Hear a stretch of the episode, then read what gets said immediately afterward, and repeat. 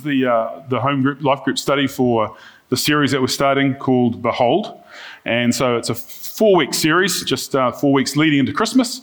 And um, if you're part of a life group, your life group leader will grab these for you and they'll be at their place during the week. Uh, if, if you want to grab one because you're doing the study on your own, that's great. Grab it and enjoy it. Now, let me pray. Father, thank you that we can um, open Scripture. And in this year, this time of the year, we, we enter into a um, probably a very well worn track as we head towards Christmas.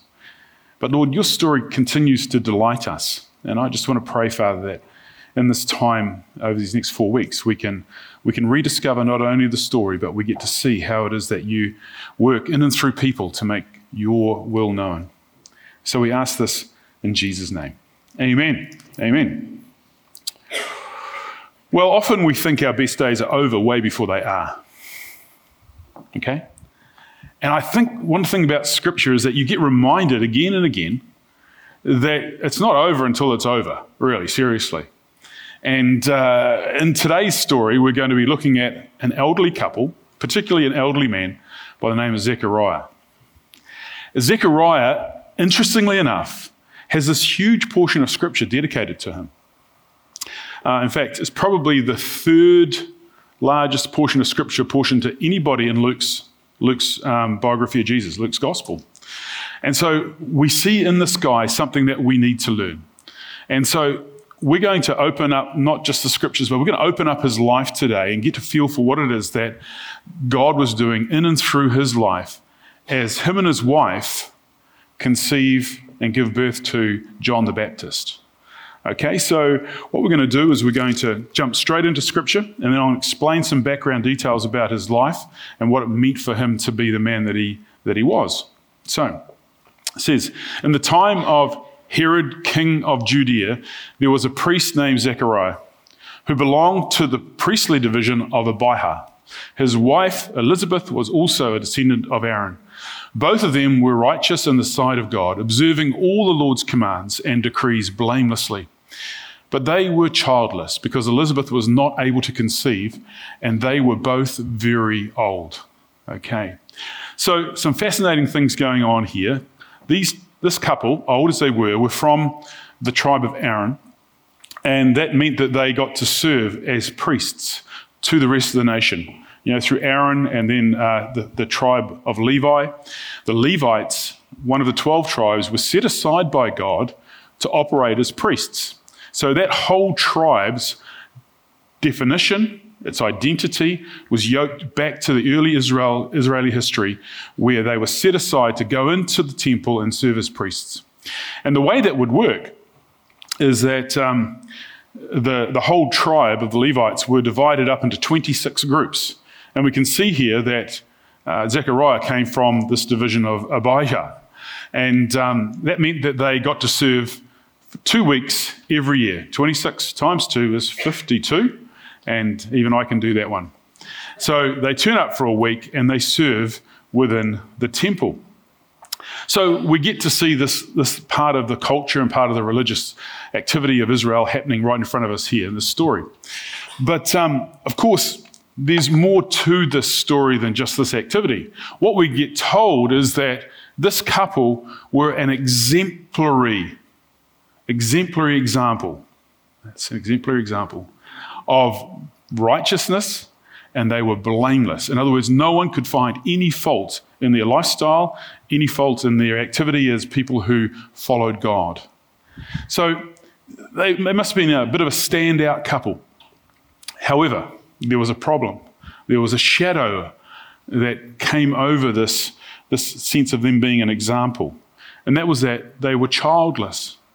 And to be childless in this environment was deemed to be somehow you've got yourself off with God. You're out of favor with God. Because to be childless was deemed to be something like a, like a curse. Something's not right here. And here they were living this exemplary life, and yet they didn't have children. And so, for them within their society, that would have just made people look at them and go, well, they look like they do the right thing. They look the part, but there must be something going on that God doesn't like. Okay? And so here they were living in this tension. And what I'm going to do is I'm going to just jump now because, because we know the story. They actually have a child, and we're going to follow that through in a moment. But what I want to do, just to prove what I mean by how they felt about being childless all these decades, decades and decades of being childless, I just want to go to when Elizabeth discovers that she's pregnant. It says, The Lord has done this for me. She said, In these days, he has shown his favor and taken away my disgrace among the people. So that was heavy, wasn't it? My disgrace. To feel like you're a disgrace to God or to your family or to your husband, maybe. That's a real heavy, heavy burden for anybody to carry. But here she is, pregnant. And now we're going to follow the story through to find out how this all unfolds so that she goes from this person who's a disgrace to a person who is blessed by God. So, says once when Zechariah's division was on duty and he was serving as priest before God, he was chosen by lot, according to the custom of the priesthood, to go into the temple of the Lord and burn incense. And when the time for the burning of incense came, all the assembled worshippers were praying outside. Okay, well, this looks really simple, but in fact, there's some complication in behind it here.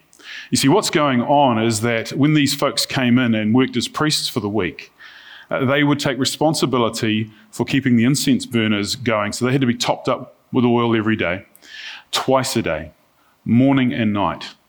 Now, what happens here, and you see it written there, is that they would decide by lot, it's sort of like a, a holy raffle, really, um, as to who it is that's going to go in and tend to the incense burner. The trick with this, though, is that when your name got drawn out of the hat, you got to do it once, once only in your whole life. Okay? So it's fascinating. Here we've got Zechariah. Not only has he been praying, Oh God, give me a child with his wife, I'm sure, every day. But he probably thought he was missing out everywhere because how many times must he have lined up? Like, nah, I didn't win the raffle today. I don't get to go inside the temple. All right? Time after time, time after time. He would have had um, 14 times that lot would have been drawn every time he turned up, 28 times a year, and his name never got drawn. And you can just imagine him. Imagine when his name gets drawn. Hey, he would have rung Elizabeth. Hey, Liz, guess what? It's finally happened. I get to go in the temple. I get to do the job that I haven't been able to do. And I thought I was going to cark it before I got to do it. All right? So, exciting times. Exciting times for Zechariah. He gets finally to go into the, uh, that holy place. Literally, it's called the holy place. Not the Holy of Holies, but the holy place. And, you know, serve God by bringing in this sacrifice of incense. So, that's all very exciting, but it gets even better because this is what happens. Then an angel of the Lord appeared to him, standing at the right side of the altar of incense.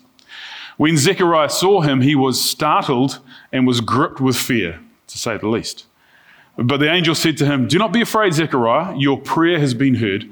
Your wife Elizabeth will bear you a son, and you are to call him John. He will be a joy and a delight to you, and many will rejoice because of his birth. Okay, many will rejoice because of his birth. Now, all of a sudden, Zechariah's life's taking a magnificent change here. He wins the raffle, and an angel appears before him and tells him that his prayers have been heard. You know, my argument, the angel would have been, Didn't you hear me the first time? You know, but here we've got God answering prayers. But not only is he going to have a son, he's going to be something very special. And here, the angel starts to tell Zechariah the nature of what it is that his son is going to do and, and the things that he's going to do. And it must have blown his mind. For he will be great in the sight of the Lord. He is never to take wine or other fermented drink, and he will be filled with the Holy Spirit even before he is born. He will bring back many of the people of Israel to the Lord their God, and he will go on before the Lord in the spirit and power of Elijah to turn the hearts of the parents to their children and the disobedient to the wisdom of the righteous, to make ready a people prepared for the Lord. Man, that's just some, some list of things to do, right? Let's just have a quick summary of that. Okay, he's going to be a joy and a delight to you. Well, that makes sense, doesn't it? Any child is a joy and a delight. Okay. Great in the sight of the Lord. A Nazarite, now that's a summary of somebody who doesn't um, drink alcohol, and, and also added to that, a Nazarite, uh, when they make a Nazarite vow, they don't cut their hair as well. And so you can imagine John, when he was later in his 30s preaching out uh, in the desert, he would have had this long hair. He would have really looked a sight, wouldn't he? Okay, with his camel skin coat and and uh, and the likes. And it says he'll bring people back to God, which is exactly what he did. As he as he brought a, a message of repentance, and he'll be filled with the Holy Spirit. And it said even from birth.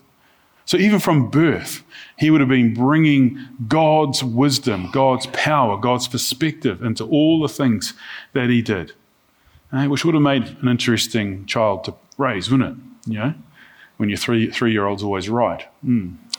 Okay, uh, and he'll turn parents to their children. Some of your translations will say that turn the hearts of the fathers back to the children. Look, this is a fascinating little um, little thing that's mentioned here. It's huge, really, because what's saying here is that in the midst of serving God, He's going to do something for the community and for families that will be um, significant for the way in which Israel as a nation operates. We know these days, don't we, that if parents, and in particular fathers, um, can be there with their children, it makes a huge difference to the well being of that family. Yeah? And uh, of course, prepare people for the Lord. And this is what uh, John did as he went out and started baptizing people and uh, saying that he was preparing the way for Jesus. So, so here's Zechariah in the temple, frightened, gets this big rundown on what it is that this angel's going to is saying about his future son. And of course, you know, you'd imagine that Zechariah would be like, sweet, cool, that's awesome, that's amazing.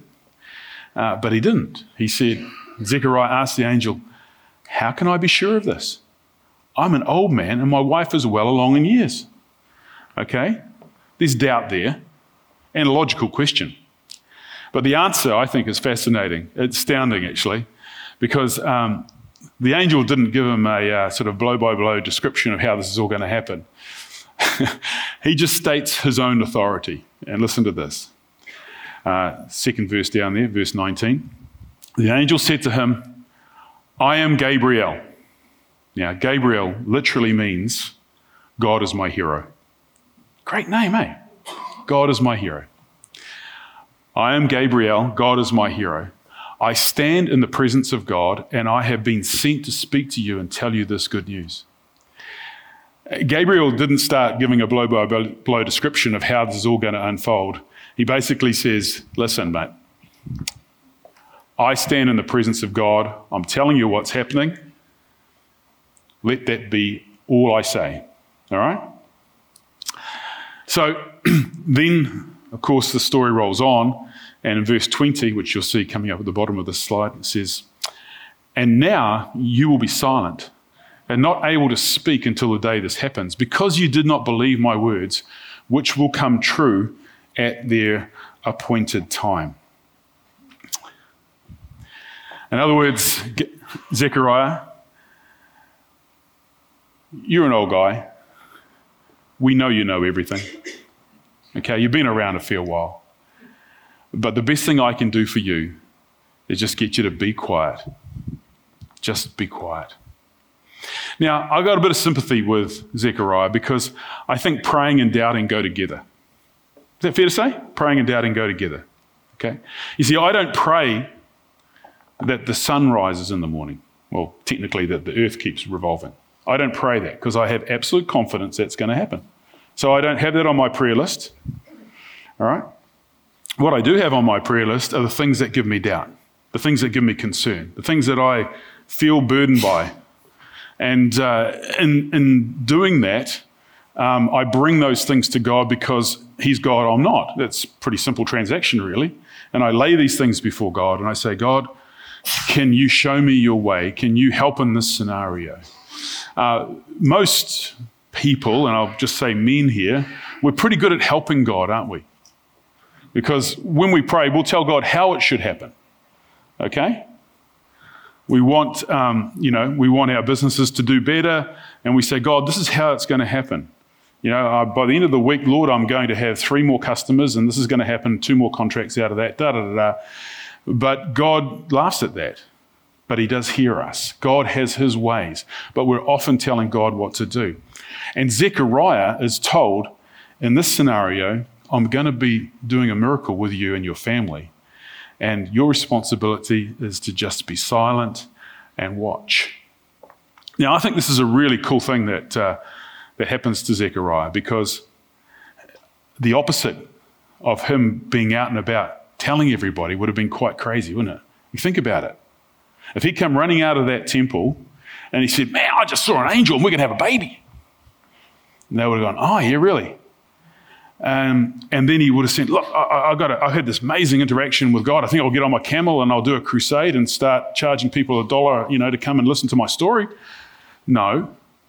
This is a time for you just to sit and to watch what God is doing. Be still and know that I am God. And to help you with that process, I'm going to take away your ability to talk. You see, most of us live in this world where it's all about knowing and doing, knowing and doing, okay? And we spend our life doing this knowing, doing, knowing, doing, doing, knowing, doing, knowing. Is that right? Okay. Um, I know for myself, the knowing and doing trap is a really big trap to get into. Okay. And so um, some of you might ask and wondered why it is that I've been on this walk in Spain three times now, 800 kilometer walk. Uh, the reason why I do it, and I think the reason why God literally shut the mouth of Zechariah is because he wanted him to work on this the being. The being. Because being, knowing, and doing all work together. And unless you're being, i.e., you're, you're, you're centered on God and you, you have place and space to hear His voice and you have your identity shaped in Him, not by what you do, not by what you know, but by the fact that you're a child of God, loved by God before the foundation of the world, that is the only thing that will give you security through your life. Because the knowing and the doing will be replaced or stripped out at some point, and you'll only ever be left with the, with the being. You're only ever left with the being. And, and it's quite simple for me when I do these walks. Um, my whole life just reduces down to a very, very simple formula. I walk, I eat, I wash, I sleep. I walk, I eat, I wash, I sleep. I walk, I eat, I wash, I sleep. And I'm just left with this real simple mantra going through my head Jesus loves me, this I know, for the Bible tells me so. You know, I, I return to being a child of God. Don't have to carry any responsibilities, don't have to be, you know, doing anything more than just being. And I think for Zechariah, this is what God wanted him to do. It's like, Zechariah, I've heard your prayers. I've heard you and Elizabeth praying. I've heard you struggling before God about this desperation that you have about being childless. And now is the time for you to stop and to watch the hand of God answer all of your prayers. And the best thing you can do is just be quiet. And I want to make sure that happens. So let's, let's follow the story through. Meanwhile, the people were waiting for Zechariah and wondering why he stayed so long in the temple. When he came out, he could not speak to them.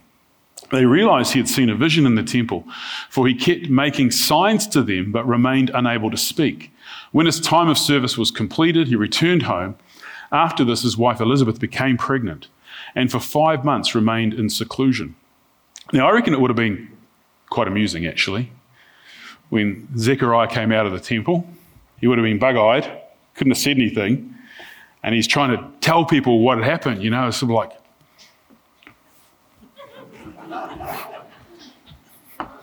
you know, just saw an angel. How do you describe that when you can't talk? Okay, and then trying to get across to the people what the angel actually said is like, you know,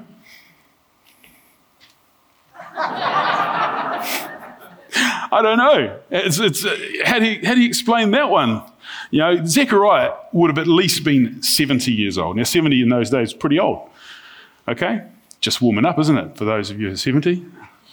But, um, you know, and here is Zechariah, and he has this amazing revelation of God. And he is told that he can't, or he's not allowed to say anything about it. Okay? the only thing that he can do to contribute to this story is buy a bottle of wine on the way home.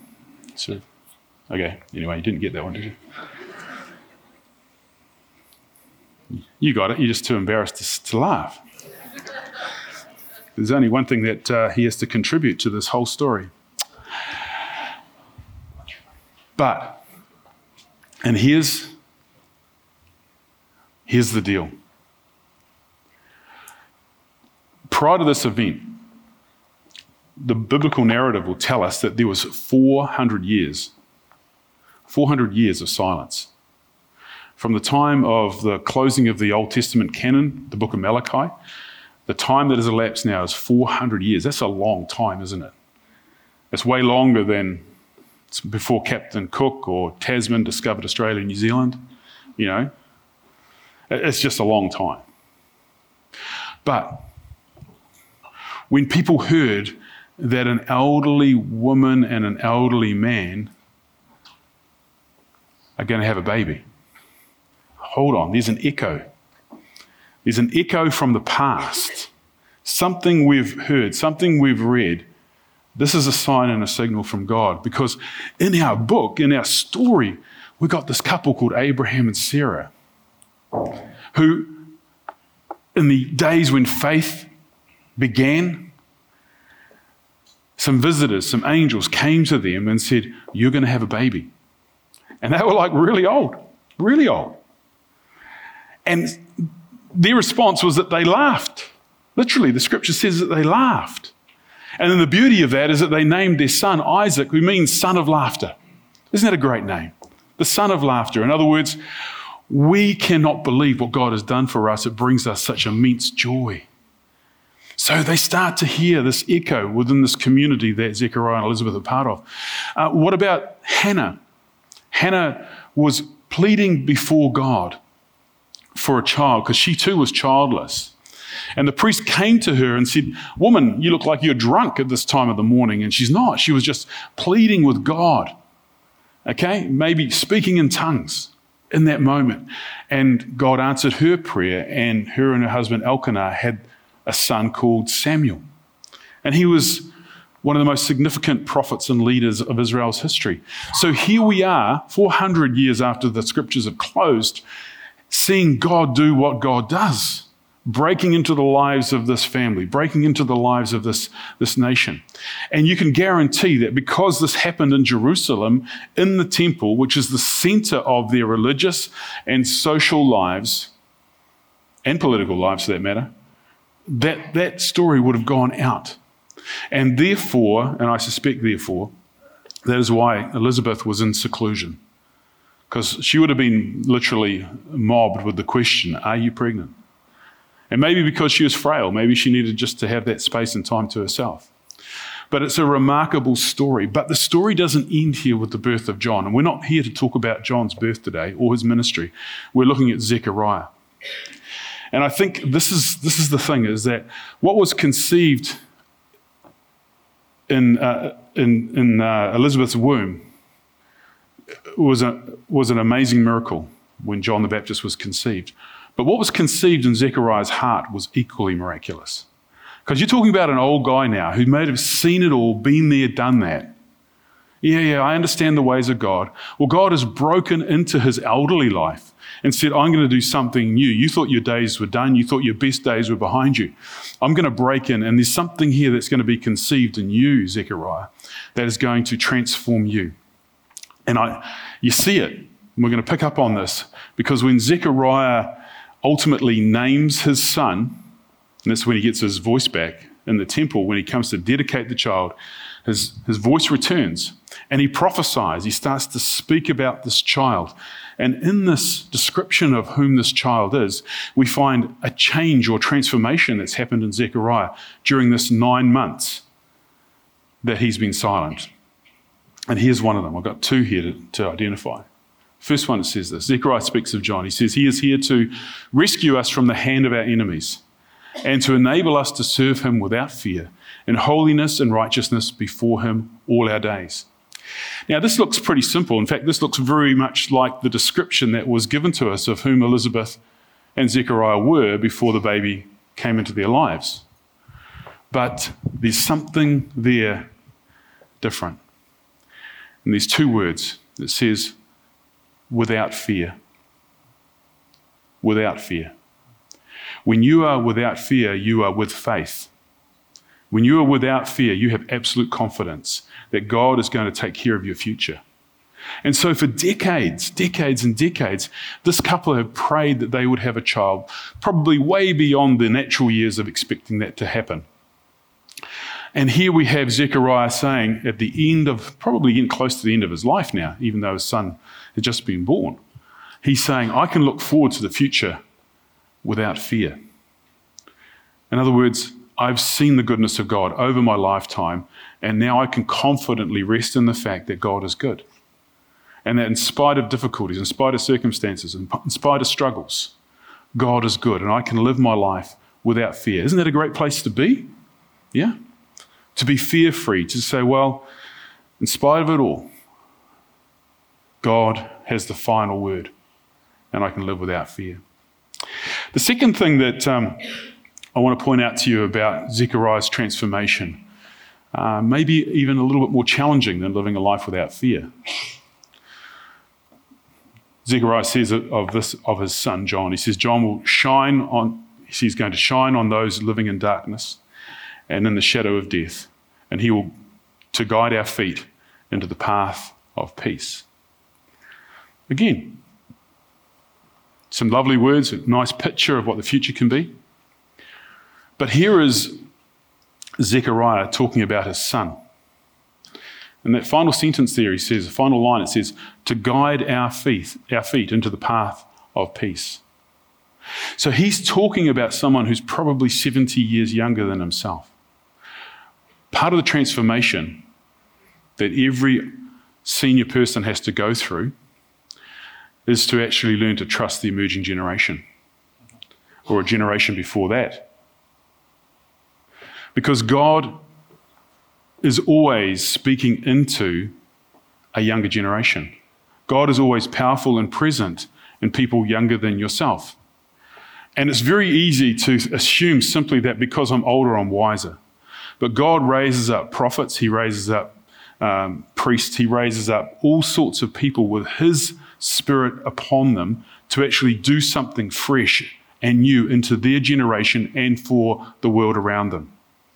And our maturity as people as we get older is to be able to acknowledge that there are people who have a gift, God given gift of leadership amongst us who might be 20, 30, 40, 50 years younger than us. And we've got to see God in that, not just look at them and say, they've got more hair than me, so therefore, you know, why should I listen to that? Um, on a Monday night, Michaela and I, with our daughter, open up our home and we have a young, young adults turn up. Um, it's not necessarily a, a great time to um, give examples of healthy living with the food that turns up. Um, but what it is is a great example of young people doing life together. And uh, I, we have the pleasure of getting to know uh, a lot of these young folks. There's usually about 30 young folks turn up to our place on a Monday night, and uh, we expect the numbers to probably double over, over summer. Is that right, Dan? When all the uh, uni students return. So, um, but for me, the exciting thing is seeing what God is doing in the lives of these young folks. And I'm like, you know, I'm caught in between sort of being the old guy, sort of trying to organize things and trying to tell them what to do, versus stepping back and allowing God to do what God is already doing. And that is raising up pastors, prophets, priests, leaders, you know, people with all these different gifts, and they're operating in amongst each other and blessing each other and strengthening each other, encouraging each other. And I'm like, man, it's so good to belong to the people of God and just to see God's hand upon people who are half my age and less again. And, and this is what Zechariah, I think, I think this is his one of his big legacies is that he could walk away not only fear free of what the future brings, but he could see in his son, probably someone 70 years younger than him, that this person was going to guide our feet into the path of peace. Do you like that? So this man's going to be raised up, and we're going to look at what God has done in his young life, and we're going to be happy and content to know that God is with him, and therefore it's not about age, it's not about stage, it's about the maturity of and the Spirit of God working in that person. And I think this is a recipe for us always as a church, isn't it? Because you see, the thing is that if we take ourselves too seriously as we get older, we honestly believe our own PR and we think we're clever and we think we're important. You know? The, the deal is, in the Christian faith, is um, we take God really seriously, but we don't take ourselves too seriously. But so easy to get it around the other way, isn't it? Take ourselves seriously. And because I know everything there is to know about God, well, I don't take him seriously at all and, uh, you know, have churches where last person who dies, turn the light out, please. Seriously. I spent seven years going around the country seeing this time and time again. But Zechariah is an example to us of how to get old. And it's not about conceiving children in your old age, but it's about conceiving what God is going to do in and through you, even in your old age so, so, often we live a life, I think, and I've t- spoken to many people like this, where we think our best years are behind us. A certain age, we go, ah, oh, my best years are behind us. You know, all the quotes, oh, you know, there's more in the rear vision mirror now than there is in the, front, in the windscreen. You know, my time's gone, my life is past. Rubbish. How do you know that the best years are behind you? You haven't given God a chance for the next lot of, lot of miles. And here we find, you know, Zechariah and Elizabeth having babies. Yeah, okay, that's pretty unique. I'm not advocating that we have a whole lot of baby dedications here in nine months' time. Okay, I'm not, not pushing you down that line. Um, but what is it that God can conceive within you of what His Spirit wants to do in your life? What is it is the seed of faith that He's raising up amongst you? What is it that, that crazy idea that you've been sitting on for too long? That you've got to give it a go. You're like, hey, we've got nothing to lose. Let's do this. Let's break out of here. Let's try something different. Let's, let's do something with our time. Let's do something with our resources. Let's, let's, let's break this, this old wineskin, if you like, or break this old piece of pottery and generate something new here. That is how you get old. That's how you get old. Do you like that idea? It's better than just sitting in your rocking chair, giving it one good push and then slowly stops. Yeah? You don't like that, do you? Zechariah has given us a great example of what God can and will continue to do in our lives. And it doesn't matter how old you are now, this is the way God operates. So I just want to put it out there today and say, look, allow God to conceive something in your life that may you may be prepared to blow your mind about what it is that He wants to do because he certainly blew my, uh, Zechariah and Elizabeth's mind, I can tell you that. Why don't we stand for prayer?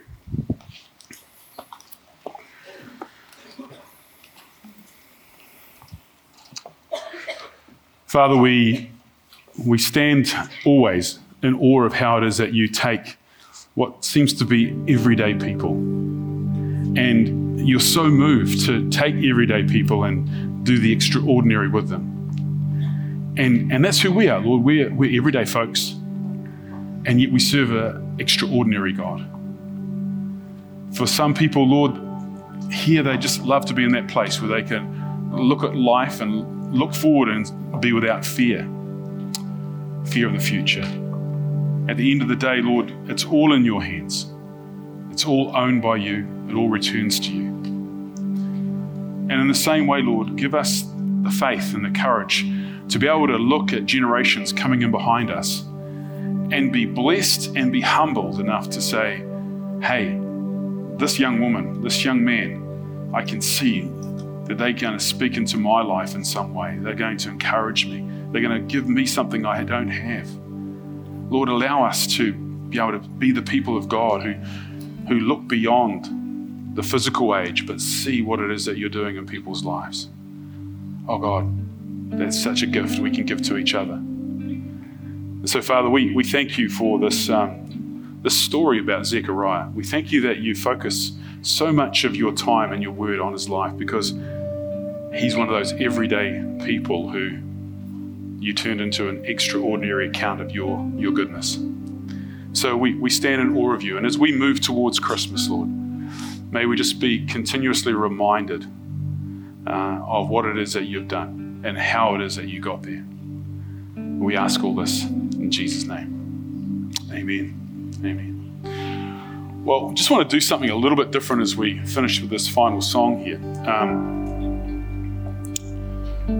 chances are you might have come with someone you know, chances are you might be here with your spouse um, or a really close friend. But during this final song, why don't you just put your heads together, literally, and pray God, would you conceive in us something, something new, something that we haven't seen before, something that you've prepared for us, something that is going to blow our mind. God, open the eyes of our understanding to what it is that you would do that would shake us up and allow us to be put in a place where we can be seeing you with fresh eyes, experiencing you in fresh ways, as we saw Zechariah and Elizabeth no doubt did. Will you do that? It's just not a biggie. It's no big deal. Maybe with, the, with a friend, just get friendly. No big risk, no big deal. You don't have to, but if it works for you, that's cool. Okay, thanks.